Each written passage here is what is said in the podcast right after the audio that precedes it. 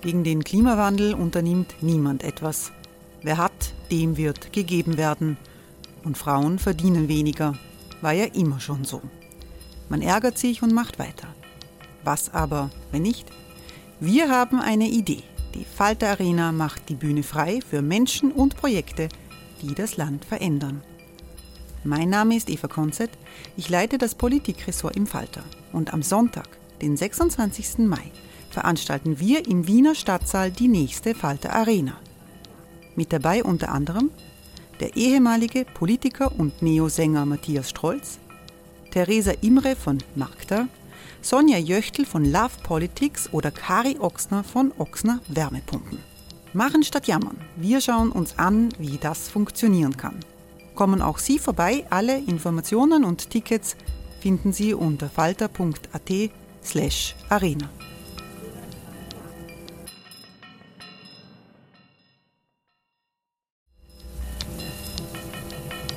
Falter-Podcasts werden durch Werbung unterstützt. Das hilft bei der Finanzierung unseres journalistischen Angebots. Hereinspaziert durch unser Burgtor. Ob Burgherr, Ritterin, Stallbursche oder Gauklerin. Die Burg Liechtenstein in Maria Enzersdorf bei Wien lädt zu Erkundungen ein und weckt bei Groß und Klein die Abenteuerlust. Erbaut im Jahr 1130 ist die Burg bis heute zu 60 Prozent im Originalzustand erhalten. Waffenkammer, Turmzimmer und Ritterstube. Die Stammburg der Fürstenfamilie von und zu Liechtenstein bietet Einblicke in das Leben im Mittelalter. Besuchen Sie uns jetzt in der Erlebniswelt Burg Liechtenstein. Jeden Sonntag mit eigener Kinderführung. www.burglichtenstein.eu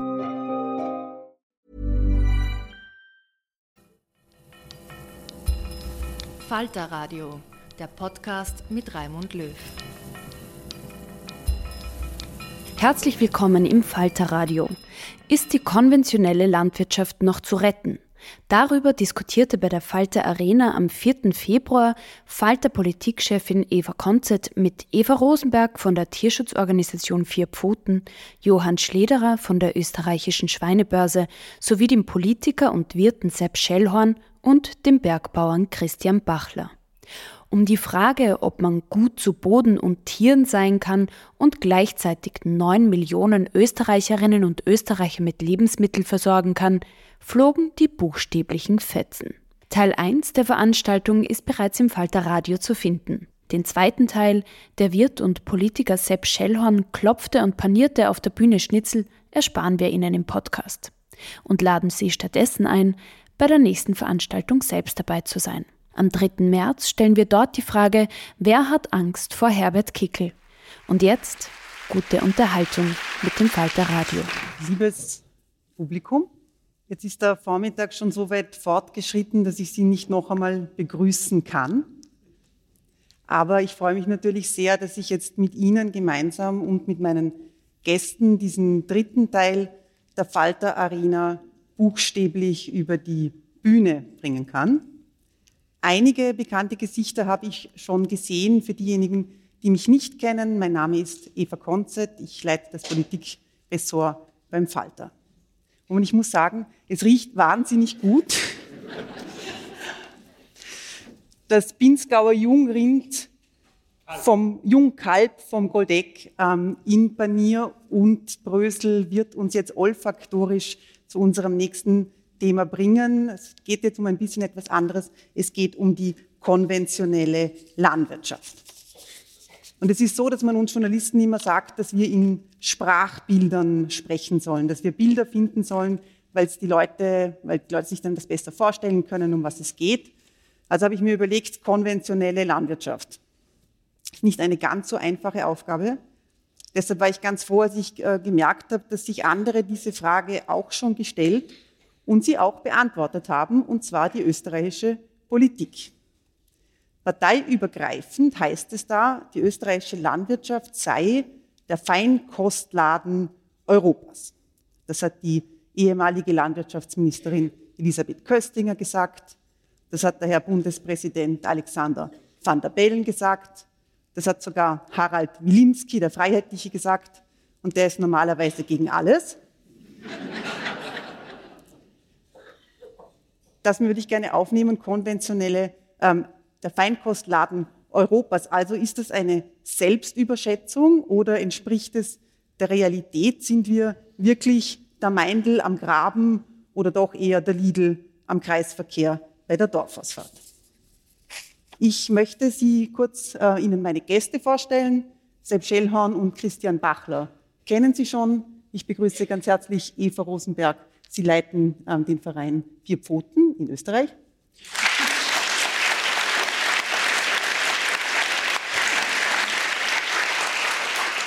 Johann Schlederer, Sie sind Geschäftsführer der Schweinebörse. Und ich möchte gleich mit Ihnen beginnen. Das müssen Sie uns erklären. Schweinebörse, das klingt ein bisschen nach Wall Street und Chicago, aber Sie sitzen in Linz. Das ist richtig. Äh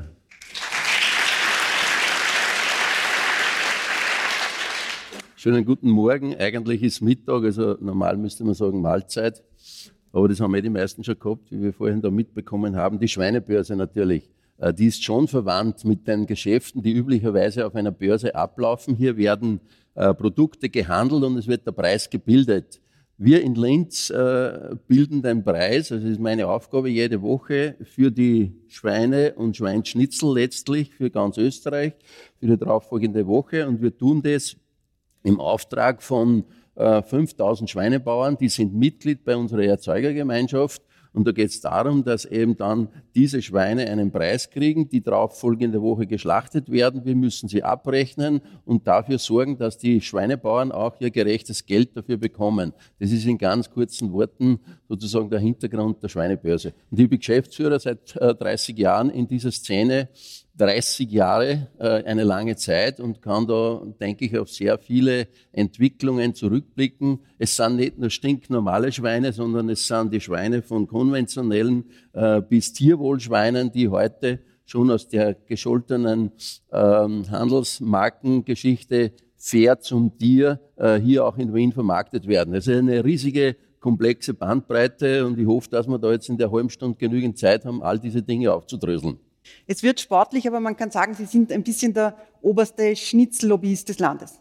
Äh, das darf der Minister äh, manch, jetzt nicht Manche hören. nennen mich auch Schweinepapst, das ist egal, zwischen Lobbyist äh, und Schweinepapst. Äh, irgendwo da drinnen bewege ich mich. Äh, ich bin eben dafür äh, verantwortlich, dass sich die Schweineproduktion in Österreich einerseits auf die Bedürfnisse des Marktes ausrichtet und andererseits auch schaut, dass die Schweinebauern dabei nicht zugrunde gehen. Das heißt, dass sie auch ihr Einkommen erwirtschaften und dass sie die Betriebe überleben, dass die überleben können und dass die in Generationen weitergegeben äh, gegeben werden können, wie auch der Herr Bachler äh, sein familiäres Ziel hat.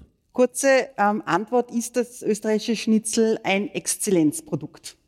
Äh, das kommt darauf an, es gibt nicht das österreichische Schnitzel, sondern wir haben sehr viele unterschiedliche Haltungsweisen und äh, immer das so äh, pauschal abzukanzeln, das ist sowieso falsch. Es gibt nicht den Konsumenten, es gibt nicht die Wienerinnen und Wiener und so gibt es auch nicht die Landwirtschaft per se.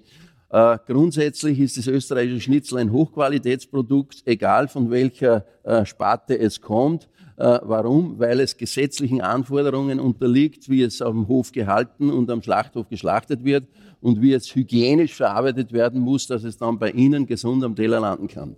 Frau Rosenberg, der Schnitzel, ein hochwertiges Qualitätsprodukt. Sieht das Schwein das auch so?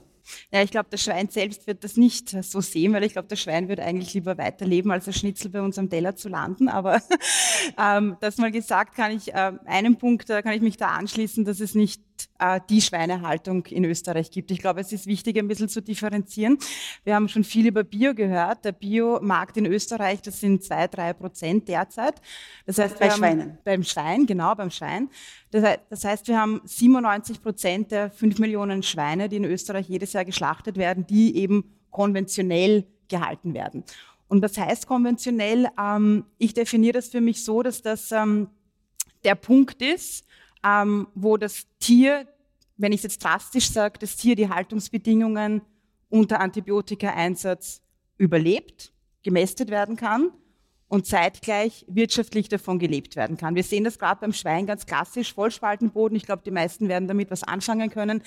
Das ist eine Haltungsform, die ganz klar nicht auf die Bedürfnisse des Tieres zugeschnitten ist. Wenn man sich anschaut, was braucht ein Schwein, kommen tausende andere Sachen raus als ein Betonboden mit Spalten, wo die Fäkalien ablaufen. Das heißt, das ist ein wirtschaftlicher Kompromiss, wo man sagt, gut, in diesem Haltungssystem ähm, kann das Schwein überleben und kann in der kurzen Zeit gemästet werden. Das heißt, das ist für mich konventionell und ich finde es erschreckend, weil wir Feinkostladen Österreichs genannt haben, ähm, dass wir akzeptieren und dass wir das hinnehmen und dass die Politik ähm, das hinnimmt. Ähm, dass 97 Prozent der Tiere in Österreich, in dem Feinkostladen Österreichs, der auch in der Werbung beworben wird und AMA und überall ähm, so leben. Das heißt, ich sehe da schon ein bisschen ein größeres äh, Konfliktfeld ähm, zwischen Feinkostladen Österreich ähm, und, der, und der Realität gerade ähm, bei der Schweinehaltung. Zum Vollspaltenboden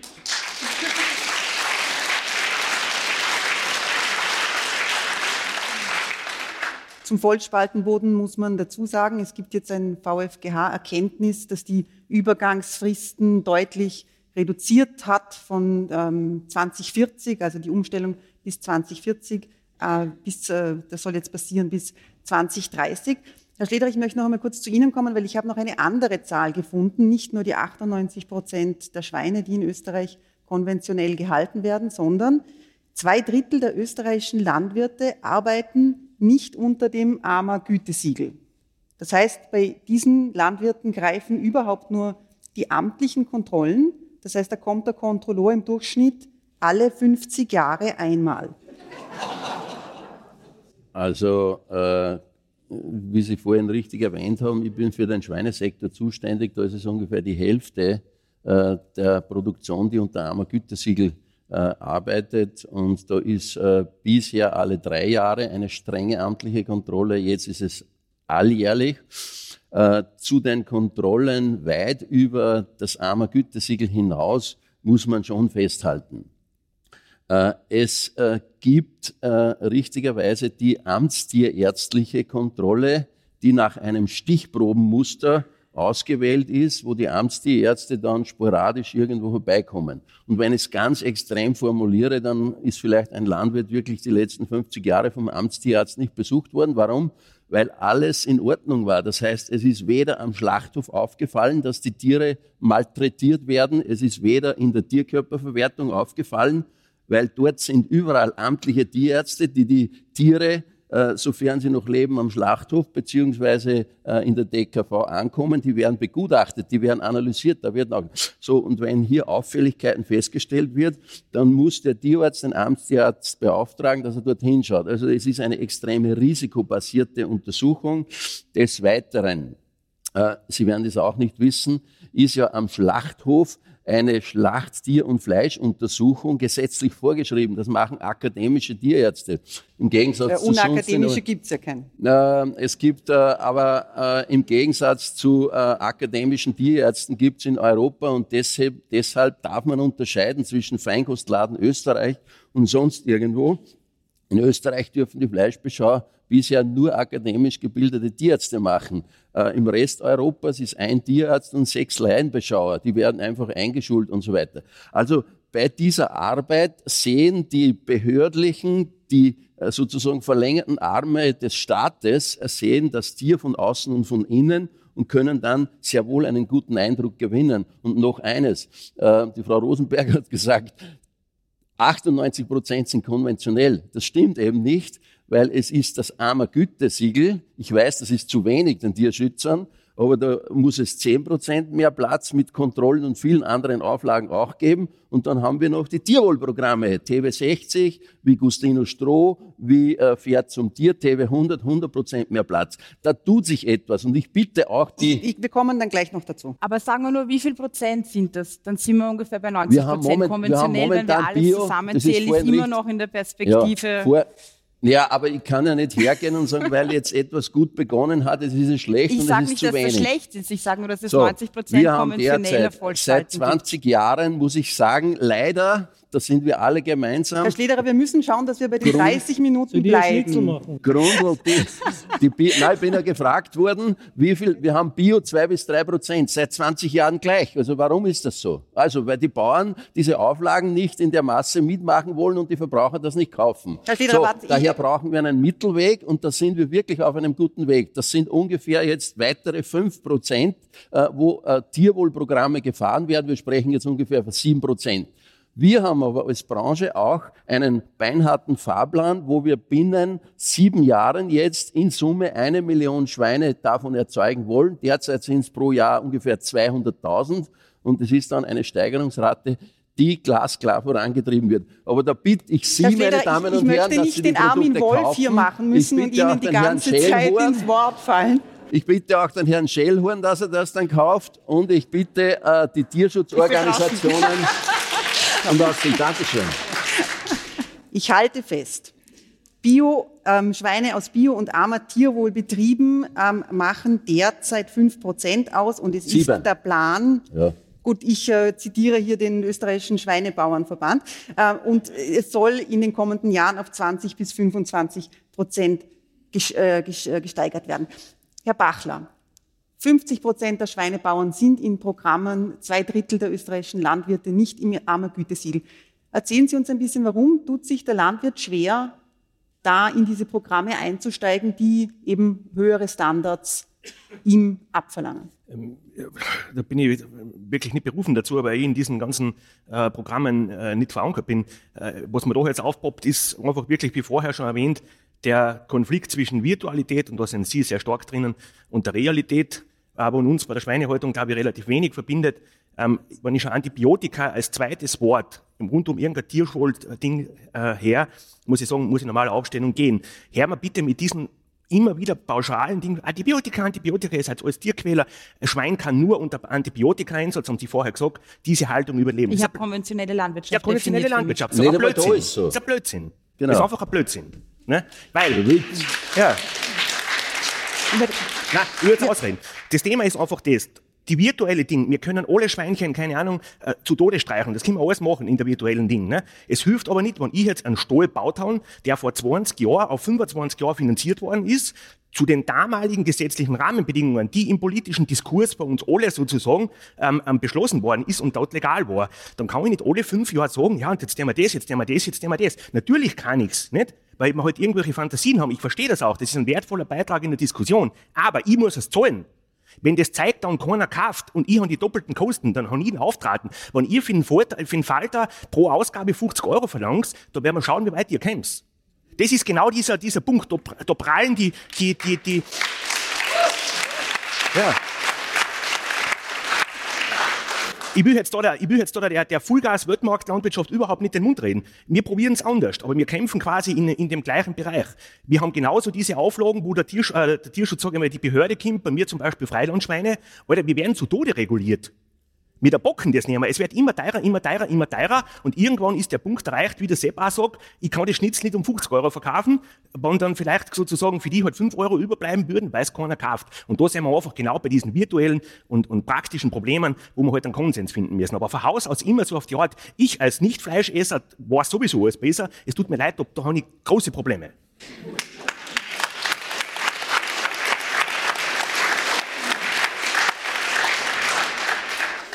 Der Florian hat es angekündigt, es wird in dieser Diskussion ja, duschen. So. ja. Aber das ist gut. Ja. Ich habe im Vorfeld mit einigen jungen Bauern und jungen Bäuerinnen gesprochen und die haben mir erzählt, dass sie sich mehr und mehr äh, schwer tun, eben auch mit diesen Anschuldigungen, aber dass sie eben versuchen, auch im konventionellen Bereich ein Produkt zu machen, und standzuhalten gegenüber der Konkurrenz. Herr Schellhorn, Sie haben, schon ange äh, Sie haben das schon erwähnt. Wir sind in einem europäischen Markt und die Bauern, mit denen ich jetzt gesprochen habe, die haben gesagt, was uns unglaublich helfen würde, wäre eine flächendeckende Herkunftsbezeichnung, auch für die Gastronomie, weil wir keine Chance haben gegen ähm, die Bute aus der Republik Moldau oder das Schwein aus Deutschland. Sie sind gegen eine Herkunftsbezeichnung in der Gastronomie, aber würde nicht sowas genau den Bauern helfen? Nein, was den Bauern hilft, ähm, wäre ein besserer Preis. Der bessere Preis wird nicht dadurch erzielt, dass ich äh, auf meiner Karte ähm, das Kalbfleisch vom, wie gesagt, vom Harlander Hans, äh, Beidelsteiner in Goldeck hinaufschreiben würde. In meinem kleinen Bierführer geht es. Der Punkt ist, äh, und da bin ich jetzt auf der Seite von weniger Fleisch essen, da bin ich auf der Seite vom Zurückschrauben, da bin ich auf der Seite von dem. In Frankreich kriegt man für das gleiche Schwein, fast das gleiche Schwein, äh, um 18 Prozent mehr. Äh, mit, äh, ja. Ja, nein, Herr, Herr Schellhorn. Ja, ich bin noch fertig. Ich habe die nicht unterbrochen. Passt. Wir sind da jetzt nicht auf dem Wirtshaus, aber es hat auch dort ein anderes Bewusstsein und das Bier und, und das Fleisch ist im Handel auch teurer. So, warum? Weil in jeder Schule eine Schulküche ist, weil dort von Kind auf den Kindern beigebracht wird, was Qualität und was Lebensgesundheit betrifft. Also das ist einmal was anderes. Wir haben die Küchen aus unseren Schulen verdammt, nicht nur die Schulküchen, auch die Verpflegungsküchen. Es gibt nichts mehr, es wird zentral von einem Giebekreuz äh, äh, Menschenorganisation da angeboten. Wir wollen es jetzt nicht sagen, äh, ist auch gelb, aber äh, ist ein anderes Gelb. Ist ein anderes Gelb. Aber äh, der Grund ist, man muss sich das einmal vorstellen, es sind nur zwei Anbieter für die Stadt, äh, Stadt Wien vom gesunden Kinderessen. Da muss ich mir mal hinterfragen, ist da ein Wettbewerb oder sonst irgendwas noch drinnen. Fakt ist, würden wir, Endeffekt muss den Bauern mehr bleiben, muss den Erzeugern mehr bleiben. In Goldeck, bei meinem kleinen Wirtshaus, geht das, dass ich draufschreiben kann, das Kalbfleisch ist so. Ich gebe Ihnen ein anderes Beispiel. Ich habe noch ein zweites Lokal, das ist in Salzburg, das ist das M32 im Museum der Moderne, Festspielzeit was ist das beste Produkt oder was wird am meisten nachgefragt? Wiener Schnitzel. Da komme ich aber mit drei Kaiserteilen nicht aus. Und so wie wir die Bürokratie verstehen, so wie wir sie verstanden und äh, kennengelernt haben bei der Allergenverordnung, setzt es mit enormer Bürokratie, mit enormen Prüfungsauflagen und ein Prüfer, der zu mir kommt, muss ja was finden, weil sonst muss er was, sonst kann er nichts verrechnen fürs Finden. Moment, lass uns mal fertig. Ja. Ich müsste de facto Letztes Jahr habe ich mir das ausgerechnet bei einer Kennzeichnung, wenn ich ein Kalbfleisch und wir schneiden nur Schnitzel aus den Kaiserteilen, dreimal die Karte umschreiben. Und das bringt's nicht. Ich biete es dort an, wo ich es kann, nämlich in Goldeck, kleiner Betrieb, praktikabel. Da weiß ich, da komme ich mit einem Kalbskaiserteil zwei, drei Tage aus.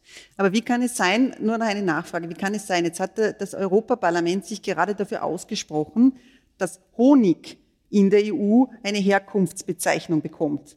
Also das heißt, überall auf jeder Dose Honig steht jetzt genau drauf, aus welchen Ländern der, der, der Rohstoff herkommt. Wieso schaffen wir das beim Schwein nicht? Du, man muss ja dann, man kann es bei allem schaffen. Also es ist ja der Armerstempel, der auf der Verpackung drauf ist, da steht ja drauf, in Österreich geschlachtet oder in Österreich erzeugt. Geboren. Äh, oder geboren. Geboren. Äh, Immer äh, beginnt ja. bei der Geburt. Ja, genau. Ja, freilich, das wissen wir ja. Seit Darwin. Seit Darwin wissen wir das. Ja. Nein, da haben wir nicht Schmäh führen, Nein. sondern die Leute wollen was mitkriegen ja, der Problematik. Ja, die Problematik ist jene, dass die Bauern, die Landwirte, die Erzeuger jetzt ein Problem verlagern in die Gastronomie hinein. Wir denken hier, wir haben ja mündige, 400 mündige Konsumenten. Wenn ein Wirt das nicht anzeichnet und mir ist das wichtig, dann gehe ich zum nächsten, der das anzeichnet. Herr Schlederer. Quality sleep is essential. That's why the Sleep Number Smart Bed is designed for your ever evolving sleep needs. Need a bed that's firmer or softer on either side? Helps you sleep at a comfortable temperature? Sleep Number Smart Beds let you individualize your comfort so you sleep better together. JD Power ranks Sleep Number number 1 in customer satisfaction with mattresses purchased in-store. And now, save 50% on the Sleep Number limited edition Smart Bed for a limited time. For JD Power 2023 award information, visit jdpower.com/awards. Only at a Sleep Number store or sleepnumber.com. Ja, ähm, äh, bleiben wir dabei. Äh, Schuster bleibt bei deinem Leisten. Was die Preise, äh, Schweinepreise anlangt in Europa, äh, bin ich der Experte, du bist in der Hotellerie der Experte. Einigen das passt schon, aber bist, Nein, du bist schon lange in keiner Metzgerei mehr gewesen. Erstens. In Frankreich. Auch in Frankreich. Ja? Äh, das bringt nichts, meine Damen und Herren. Die, die Preise in Europa, das Verhältnis ist so, dass wir in Österreich sehr wohl schauen, dass wir für die heimischen Bauern einen möglichst Preis haben. Das ist mein Job, ich werde von den Bauern bezahlt. So, aber ich muss auch schauen, dass jede Woche die Schweine wegkommen. Die, wenn die schlachtreif sind, müssen sie geschlachtet werden. In Zeiten wie diesen schreien die Schlachtbetriebe, sie wollen Schweine, weil die Handelsfirmen inklusive der hier schlecht geredeten Supermärkte äh, Ware brauchen, damit sie in der Stadt auch versorgt werden. So zieht das sozusagen an. Wenn ich hingegen einen höheren Preis für die Bauern mache, dann kommen die Schweine verstärkt aus Deutschland, aus Holland, Dänemark und das Fleisch aus Spanien und aus Polen. Das ist der Markt. Sozusagen hat das eine Relevanz, ob wir hier jetzt unsere heimischen Bauern und die Verbraucher offerieren am Teller. Und wir, wir verpflichten ja nicht, äh, dass sozusagen nur Österreichisches der Schellhorn draufschreiben darf, sondern es interessiert die Leute, kommt es aus Polen oder kommt es aus Dänemark, wo eben doch andere Rahmenbedingungen herrschen. In Deutschland, meine Damen und Herren, gibt es heute 20.000 Schweinebauern, genauso viel wie in Österreich, 20.000. Überall ist Deutschland zehnmal größer. Das heißt, ein Schweinebetrieb in Deutschland hat zehnmal mehr Schweine. Das Wenn sagt man aber zehnmal größer etc., das wird dort billiger. Und wir wollen eben, dass wir das kundtun und dass wir das auch dem Verbraucher zeigen, einen sinnvollen, einfach verständlichen Wegweiser dorthin. Und ich habe vorhin, wir haben ja vorhin gesprochen, äh, woher hast du deine Schweinsschnitzel? Er sagt vom Metzger aus äh, äh, Podcast ein. Logisch, ist klar, das ist klar. Aber ich habe dann gefragt, und wo hat's der her? Ja, äh, mh, da wird die Suppe schon dünn. Ich kann das sagen. Die Schweine aus Oberösterreich, Niederösterreich und der Steiermark werden in Österreich verteilt. Wir haben nur 100% Eigenversorgung. Aber die Fleischwirtschaft und die Importeure importieren nur einmal die Hälfte von dem, was die heimischen Schweinebauern erzeugen, importieren sie herein. Und damit holen sie sich den Preis herein und setzen mich, ich bin der Verhandler für die Schweinebauern, unter Druck. Also ich muss mich dem beugen. Wie du richtig gesagt hast, wir sind bei der EU. Äh, Das ist nicht so einfach, dass man das in einer halben Stunde da alles erklären kann. Danke. Ein, ein, ein, ein kurzer Einwand, aber das haben wir jetzt ja schon gehört. Es ist ja in Österreich schon auch so, dass 98 Prozent der Schweine eben auch nur äh, den in Haltungsbedingungen aufgezogen werden, die den, den gesetzlichen Mindestmaß entsprechen und der ist EU-weit vorgegeben. Frau Rosenberg, ich möchte Sie ähm, mit, ein- ich möchte Sie ein bisschen hereinholen. Wir haben jetzt gehört, die Handelsketten. Du darfst dich nicht so aufregen. Du darfst dich nicht so aufregen. Tut's euch versöhnen? Er hat gesagt, ich darf mich nicht so aufregen. Soll man Platz tauschen oder? Nein, ich reg mich dann auf, wenn sozusagen Halbwahrheiten verzapft werden. Dann darf ich mich aber aufregen, oder? Sie dürfen sich Dann aufregen. Speziell, speziell Sie- wenn Lügen verbreitet werden. Wir Dann werden- rege ich mich richtig auf. Wir werden hier keine Lügen verbreiten, dafür steht der Falter, tut's euch jetzt versöhnen. Frau Rosenberg, Ja, bin bereit. Stichwort Handelsketten. Kann denn ähm, der Konsument, die Konsumentin tatsächlich eine qualifizierte, eine mündige Entscheidung treffen mit all diesen Informationen, äh, Tierwohl, geschlachtet, geboren in Österreich etc.?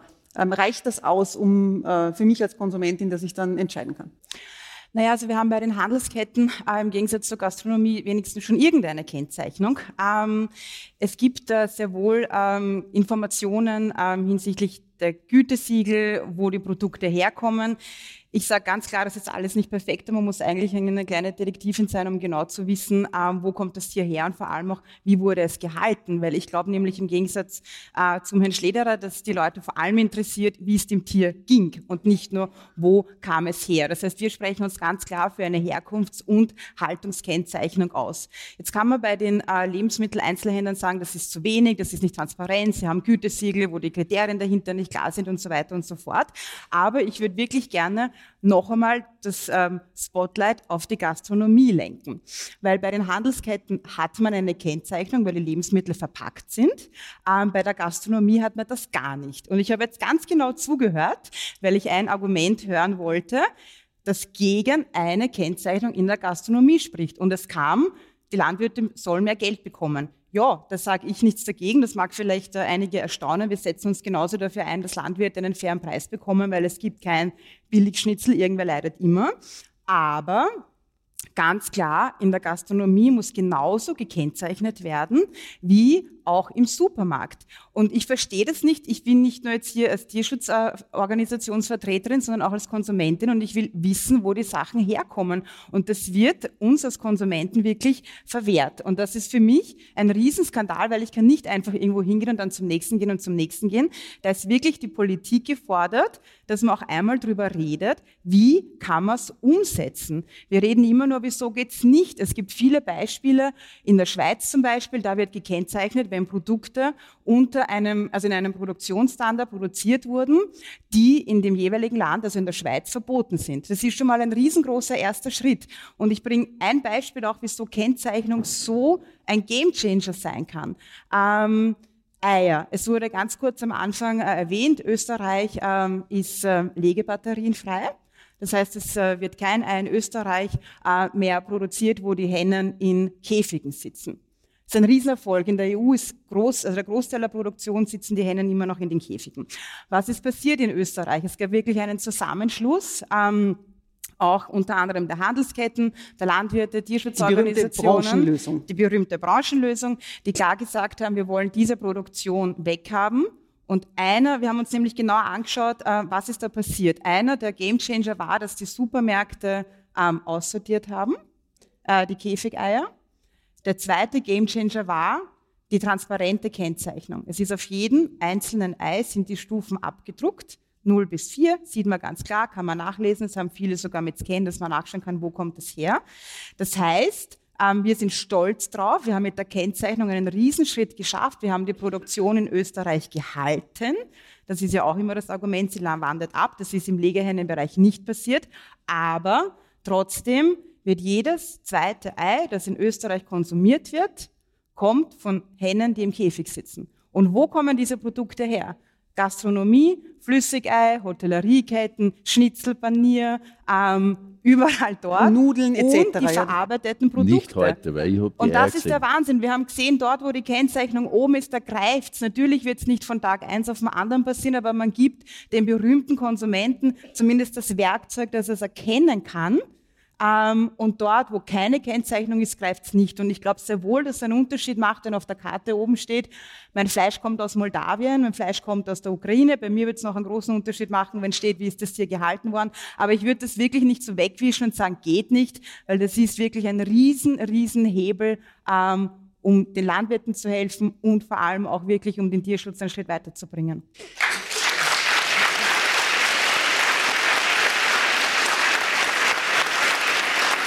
Absolut. Wir haben jetzt eine zweite Front, das gefällt mir ganz gut. Herr Schellhorn. Ja, Sie haben den ersten Satz, den ich gesagt habe, sehr wohl sehr gut äh, aufgenommen und wiederholt. Der zweite Satz ist ja jener des Aufwandes. Und äh, Sie müssen, also das kann man sich, ich, ich mache es ja auch in einem kleinen Betrieb. Je größer der Betrieb ist, wenn ich Mittag 320 Reservierungen habe, ich stelle mir das administrativ sehr schwer vor, wenn man mir sagt, wie das geht, ohne dass dazu eine Kontrolle passieren muss. Weil da kann ja Tette und Flette daherkommen. Also ich glaube schon, dass es praktikabel auch sein muss. Es geht nicht darum, wenn Sie das nicht sagen, wenn Sie jetzt zum Beispiel in den Supermarkt gehen und Sie sagen, würden keine Kennzeichnung sehen, Sie würden wieder gehen, oder? Ich würde fragen, wieso. Würden Sie, das, würden Sie das Produkt kaufen? Wenn in keinem einzigen Supermarkt eine Kennzeichnung oben ist und in keinem einzigen Wirtshaus eine Kennzeichnung oben ist, was soll man denn da machen? Nein, Sie können also ich argumentiere wirklich auch für den Konsumenten, ja dass er die Kennzeichnung oben hat. Es gibt ja Wirtshäuser, die das machen. Aber es ist ja quasi ich kann ja dorthin gehen. Aber Herr Schellon, es ist ja quasi die Positivnennung. Also in den ja. Wirtshäusern, wenn ich eine besonders gute Qualität verkoche, dann schreibe ich das auf äh, die Menükarte hinauf. Wenn ich eben das äh, Putenfleisch aus äh, der Republik Moldau verkoche, dann werde ich das wahrscheinlich eher nicht preisgeben. Das kann sein.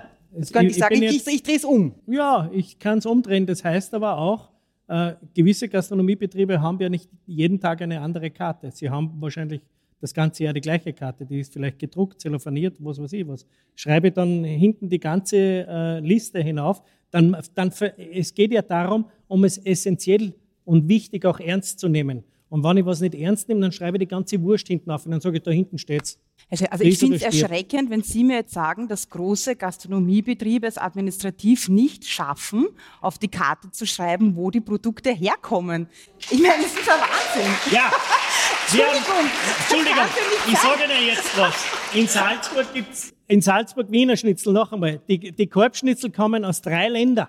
Ja, dann schreiben Sie es drauf. Alle drei. Ja, dann schreiben, ja, wieso nicht? Das ist und der erste dann, Schritt. Dann reden wir mal drüber über Systeme. Ich bin ja bei Ihnen, dass man, das wird ja machbar warum, sein. Und warum es gibt Beispiele in anderen Konsumenten Ländern. Alles vorschreiben? Weil der freie Konsument seine Entscheidung nur treffen kann, weil er alle, wenn er alle Informationen hat. Ich nur ich einen möchte, Satz. Okay. Ja.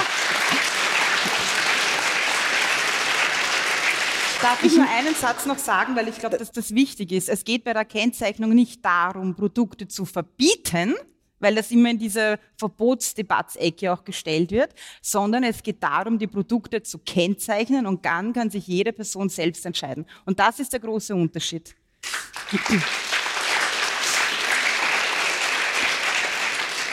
Darf ich einen Vorschlag machen zwischendurch? Der mag vielleicht naiv sein, aber vielleicht hilft es der Gastronomie, dass man pro Lokal einen Aushang macht, wo diese Produkte erklärt werden und nicht individuell auf jeder, auf jeder Karte. Ich weiß nicht, ob das ermöglicht ist. Das könnte man dann neben die Allergenliste kleben. Herr Schlederer, Herr Bachler, bitte, bitte, ja. bitte um kurze Antworten, damit wir noch zu einem wichtigen Thema kommen können so wie da aus dem Publikum jetzt eine Idee, Vorschlag, wie auch immer gekommen ist, äh, so gibt es viele, um sozusagen diesem massiven Wunsch näher treten zu können. Ich glaube, da ist man auf gutem Weg, was die Herkunft anlangt. Aber wir haben die nächste Dimension, die noch spannender ist. Das ist die Haltungskennzeichnung. Die Frau Rosenberg hat das erwähnt. Und da müssen wir wirklich aufpassen, dass wir dann nicht einen äh, Salat an Hinweisen bekommen, wo die Verbraucherinnen und Verbraucher dann nur mehr einen Irrweg laufen. Also man muss schrittweise vorgehen und so auch, dass die Verbraucher mitkommen. Äh, äh, darf ich dann zu einem Thema äh, Investitionen und Förderungen noch was sagen? ganz, Machen? ganz kurz, aber ja. lassen Sie mich noch ganz, lassen ja. Sie mich noch eine Frage an den Herrn Bachler stellen, weil ich jetzt finde, eine Sache ein bisschen ähm, außen vor gelassen wird und das ist die Politik. Es könnte ja die Politik die Rahmenbedingungen verändern. Wie würde Ihnen das jetzt als Landwirt helfen, wenn es dann einfach heißt, so und so und so, das ist die Haltungsbedingungen, das sind die Kennzeichnungen und so und so wollen wir unsere Produkte produziert sind. Da brauche ich jetzt fünf Sätze, das geht jetzt nicht so schnell. Wir ähm, zählen mit. Äh, Punkt eins, die Bürokratie in Österreich. Mein Einstieg in die Direktvermarktung vor über zehn Jahren waren Mangalitzer-Schweine auf ein Nose-to-Tail-Wirt. Ne? Das hat super funktioniert, bis dann dieses Allergen wir gekommen ist. Und dann hat mir der Koch gesagt, Alter, schleichte mit dem Viech es interessiert ihn nicht mehr, dass er für jedes vom Beischel bis zum, keine Ahnung, Klachelsuppen und so weiter, jedes Mal sieht oder extra die Allergene außerdingst und schaut, was er gerade für Gemüse kriegt und so weiter und so fort. Es interessiert ihn nicht mehr. Er macht 0815. Es gibt jetzt da Schweinsbroten, Schnitzel, fertig. Ne? Das war mein Ausstieg in der, in der Gastronomie. Verstehe ich auch. Das befürchte ich auch bei dieser Herkunftskennzeichnung. Ja, ja, Klicker. Äh, die, diese, diese Herkunftskennzeichnung wird in der Landwirtschaft intern als der heilige Gral ähm, ähm, auf und angebetert. Verstehe ja zum Teil, auch von der Politik. Die Politik verbreitet wohl Wissen, dass es nicht umsetzbar ist, auch aus meiner Sicht nicht, weil es auch für die Landwirtschaft ein paar, ähm, ja, ein paar Pferdefüße beinhalten könnte. Äh, was ein Thema sein muss, ist einfach, finde ich, und da glaube ich, müssen wir bei der Politik jetzt ansetzen, und das ist auch genau das Thema, ich bin absolut, dass die Käfige bei uns verboten worden sind und so weiter, gar keine Frage. Aber wir müssen uns jetzt irgendwann darauf verständigen, wollen wir bei uns das Aufschrauben ins Endlose, wir lassen aber die Dumping-Geschichten von außen zu, oder sagen wir jetzt, ähm, ist vielleicht ein bisschen ein Gegenentwurf zur, zur Herkunftskennzeichnung. Wir brauchen einfach gewisse Mindeststandards. Und dass man sagt, keine Ahnung, wie bei einem Mikrofon, das darf ich nur verkaufen, wenn es ein CE-Kennzeichen hat, obwohl es im Original nichts geht. Äh, wir brauchen Mindeststandards, die sozusagen für die einheimische Ware einmal fix sein, wo darüber hinaus können wir uns über alles unterhalten. Und auch für die Importe. Weil es kann doch nicht sein, dass keine Ahnung, der Schweinebauer bei uns jetzt ausscheidet aus dem Ding oder wieder muss Geld in die Hand nehmen, was er ja will. Man tut immer so, als wenn sie die Branche oder die Landwirtschaft generell gegen diese Veränderungen ähm, äh, so sträuben wollte. Wir wollen dass unseren Viechern gut geht, wir wollen das geilste Produkt zeigen, das wir zusammenbringen, aber es muss halt auch ökonomisch darstellbar sein. Und das ist halt einfach das, wo wir vermutlich nicht zusammenkommen. Nicht? Das Problem ist einfach, wir brauchen da Spürregeln, an denen wir uns orientieren können. Und wenn wir uns sicher sein können, für mich ist zum Beispiel ein Paradebeispiel jetzt der Zucker aus der Ukraine. Vor zwei Jahren ist aus der Ukraine noch überhaupt kein Zucker nicht nennenswert in die EU gekommen. 2023 war es eine Million Tonnen. Oder da sind Spritzmittel erlaubt, die sind bei uns in die 70er Jahre verboten worden. Die kämen hier zu weit. Nein, jetzt lasst, ja. Ja. Wir sind, wir sind aber in unserer virtuellen Diskussion jetzt mittlerweile so weit, habe ich mir vorige Woche mir sagen lassen, weil ich das auch bekrittel, so aus sehr linksgrünen äh, Ding, bist du leicht der Putin-Versteher? Wir müssen der Ukraine jetzt helfen. Wisst ihr, man geistert sich im Hirn. Da ist ja, da, da haben wir wirklich ein Problem. Das hat ja das andere mit dem einen nichts zu tun. Und da braucht man einfach Spielregeln. Und mit diesen Spielregeln, glaube ich, könnte man schon mal einen großen Druck aus der ganzen Ding rausnehmen. Und da müssen wir einfach sagen, ob man das jetzt auf, auf nationaler Ebene wird es natürlich schwer. Da müssen wir es zumindest auf EU-Ebene zusammenbringen, dass wir sagen, du, das Rindfleisch aus Argentinien mit einem Hormonchip im Ohr, das will man nicht. Fertig. Ich glaube, man muss dazu ein, äh, man muss äh, aus ukrainischer Sicht sagen, dass sie in der EU-Nachbarschaftspolitik drinnen sind, dass es Handelsverträge gibt und dass die Ukraine zumindest sagt, sie produziert nach EU-Standards. Das ist aber nicht der Fall. Das ist nicht der Fall. Und die, und die Kontrollen geben Nein, das nicht das her. ist, das ist nicht der Fall. Das wird nicht kontrolliert. Es gibt keine Kontrollen. Es gibt keinen Zoll, es gibt keine Kontrollen, gar nichts. Du kannst das Zeug bei uns jetzt zertifizieren lassen, wenn du Zertifizierungsgebühren zahlst. Aber dem glaube ich aber nicht einmal, nicht einmal ein, ein, ein Wort, glaube ich dem. Das geht einfach nicht. Das will ich nur sagen. Ich, ich, ich glaube, das ist ähm, auch der Hinweis, dass wir uns ein bisschen beeilen müssen. Ich habe noch einen kleinen Punkt, der finde ich wichtig ist. Ähm, die Politik kann etwas verändern, sie kann ähm, Gesetze schaffen und dann heißt es immer, sie müsse diese Prozesse auch begleiten. Es gibt ja sehr, sehr viel Geld, das auch in die Landwirtschaft an Subventionen und Förderungen fließt. 2022, das war ein Höchstjahr, das muss man dazu sagen, waren es alleine aus österreichischen Töpfen, also die EU-Töpfe sind ja jetzt ausgenommen, 269 Millionen für Landwirte und Landwirtinnen in Österreich. Ist das zu viel, zu wenig? Herr Schleder. Also wenn Sie die Bauern fragen, dann würden die sagen, weg mit dem ganzen Förderscheiß. Ja, äh, weil das verzehrt sehr vieles und es schürt die Neidgesellschaft. Alle Bauern, ohne Sono, wollen, dass ihre Produkte bezahlt werden, was das Produkt wert ist. Und seit 27 Jahren sind wir bei der EU. Da ist das System völlig auf den Kopf gestellt worden. Die Bauern kriegen 200, 250 Euro die konventionellen äh, für den Acker. Äh, vorhin, Sepp, du hast gesagt, äh, die Bergbauern müssen gefördert werden. Die werden enorm gefördert. Da könnte uns der Herr Bachler erzählen, der könnte gar nicht existieren, würde er nicht gefördert werden über die Bergbauernförderung und über die Ausgleichszahlungen und über die Bioförderung etc. Ja, das ist die Realität. Äh, die meisten Bergbauern können, müssen zu zwei Drittel von den öffentlichen Förderungen leben. Also das ist die Realität. Und zu und die, die öffentliche Hand gibt da irrsinnig viel her. Die Politik glaubt nämlich immer, wir fordern von den Bauern und schütten sie mit Geld zu. Das wollen aber an sich die Bauern nicht. Nur man kann aus diesem Kar Karussell eigentlich nicht heraus. Da ist man reingezwungen. Und noch zu den Halbwahrheiten beziehungsweise äh, falschen Aussagen. Im letzten Falter wurde berichtet, dass die Landwirte, da geht es nämlich jetzt um Investitionsförderung, das kommt ja auch jetzt. Die Frau, Frau Rosenberg sagt mit Recht, wenn wir von den Bauern fordern, dass sie tierfreundlichere Ställe bauen müssen, dann müssen wir ihnen das bezahlen. Da steht herinnen, auch deshalb können Landwirte Förderungen beantragen, etwa bis zu 400.000 Euro pro Betrieb für tierfreundliche Stallbauten und so weiter. Wissen Sie, wo die 400.000 Euro herkommen? Das ist die Obergrenze der anerkannten Förderungen, der anerkannten Kosten. Und davon gibt es bei tierfreundlichen Stallungen 35 Prozent. Das sind genau 140.000 Euro für einen Stall, den er vielleicht bis zu einer Million Euro teuer errichten muss. Also das ist die Realität. Ich wollte es einfach erwähnen. Bitte auch an den Florian Klenk, Chefredakteur, äh, immer dort nachfragen, wo man wirklich erfährt, was Tatsache ist. Danke. Ja.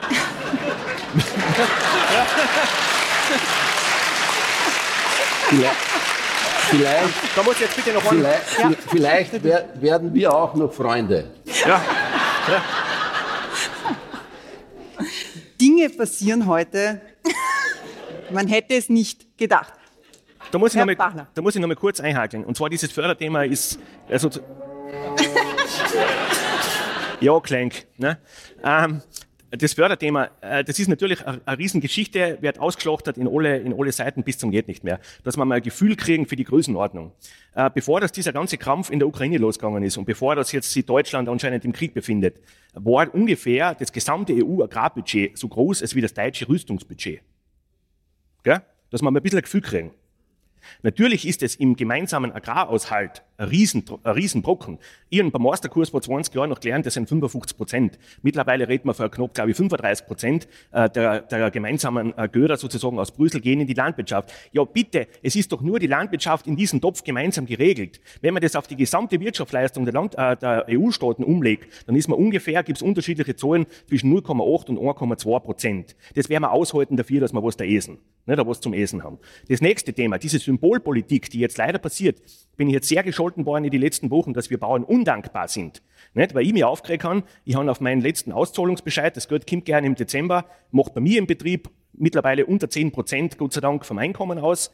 Ähm, in meiner Region, in der ganzen Steiermark, weiß man, der durchschnittliche Betrieb 55 Prozent Anteil öffentlicher Güter im Familieneinkommen, im Biobereich, in meiner Region 80 Prozent und mehr. Ja? ja, und das Problem ist jetzt eben das, es geht sich hinten und vorne nicht mehr aus. Es, uns laufen auch die Kosten davon, gar keine Frage. Dann steht unser Minister her und sagt, Freunde der Blasmusik, voll geil, wir schießen 350 Millionen, glaube ich, äh, für die nächsten fünf Jahre oder sechs Jahre in die Landwirtschaft als Inflationsabgleich. Er gibt 50 Millionen Euro pro Jahr durch die Anzahl der Betriebe, er gibt 580 Euro pro Betrieb und Jahr im Schnitt. Ich weiß, im Schnitt. Damit kann ich nicht einmal zweimal meinen großen Traktor voll tanken. Aber bei der Presseaussendung schaut das geil aus. Und das ist einfach meine Grundkritik an dem Ganzen, wo wir alle zusammenhalten müssen. Die Politik ist völlig ideenlos. Wir stehen agrarpolitisch komplett an. Wir sind fertig, wir haben einen hirntoten Patient und mit dem dann halt mit alle möglichen Mittelchen noch irgendwie weitergewirksen. Aber irgendwann wird es nicht mehr gehen. Und irgendwann ist das ganze Geld, was wir in das System einpulvern, einfach zu wenig, weil die Kaufkraft fehlt. Uns geht einfach wirklich die Kohle aus.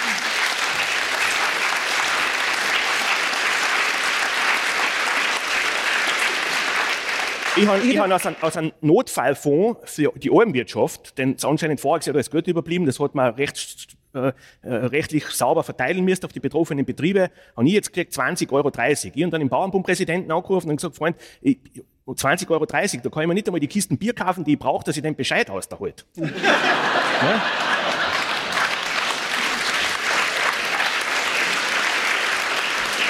Soll nicht undankbar sein. Soll nicht undankbar sein, aber das ist eigentlich schon lächerlich. Herr Bachler, ich glaube, ja. Sie haben ein sehr, sehr schönes Schlusswort gesagt. Und damit meine ich nicht das Bier, sondern zusammenhalten. Ein Kuriosum noch zu den EU-Agrarförderungen. In Österreich war einer der größten Empfänger der EU, aus den EU-Agrartöpfen 2020 der Mobilfunkkonzern A1. Und zwar nicht, weil der heimlich irgendwo Schweine züchtet, sondern weil er in der ländlichen Region den Breitbandausbau erledigt hat. Wir haben heute versucht, das Beste aus allen Welten auf die Bühne zu bringen.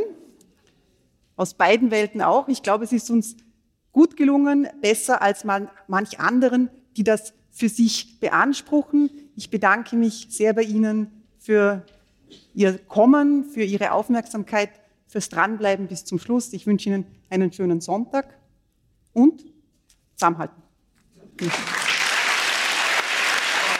Sie hörten einen Mitschnitt der Falter Arena vom 4. Februar 2024 im Wiener Stadtsaal. Alle Termine und Tickets für die Falter Arena finden Sie unter www.falter.at/arena. Ursula Winterauer hat die Signation gestaltet, Philipp Dietrich hat die Audiotechnik für diese Folge übernommen. Danke fürs Zuhören und bis zur nächsten Folge.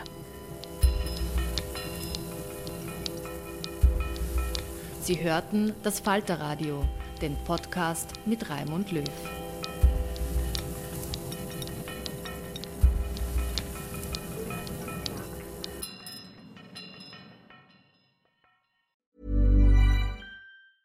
Hey, it's Danny Pellegrino from Everything Iconic. Ready to upgrade your style game without blowing your budget? Check out Quince. They've got all the good stuff shirts and polos, activewear, and fine leather goods, all at 50 to 80% less than other high end brands. And the best part? They're all about safe, ethical, and responsible manufacturing. Get that luxury vibe without the luxury price tag. Hit up quince.com slash upgrade for free shipping and 365 day returns on your next order. That's quince.com slash upgrade. Even when we're on a budget, we still deserve nice things. Quince is a place to scoop up stunning high end goods for 50 to 80% less than similar brands. They have buttery soft cashmere sweaters starting at $50, luxurious Italian leather bags, and so much more. Plus, Quince only works with factories that use safe, ethical, and responsible manufacturing. Get the high-end goods you'll love without the high price tag with Quince. Go to quince.com/style for free shipping and 365-day returns.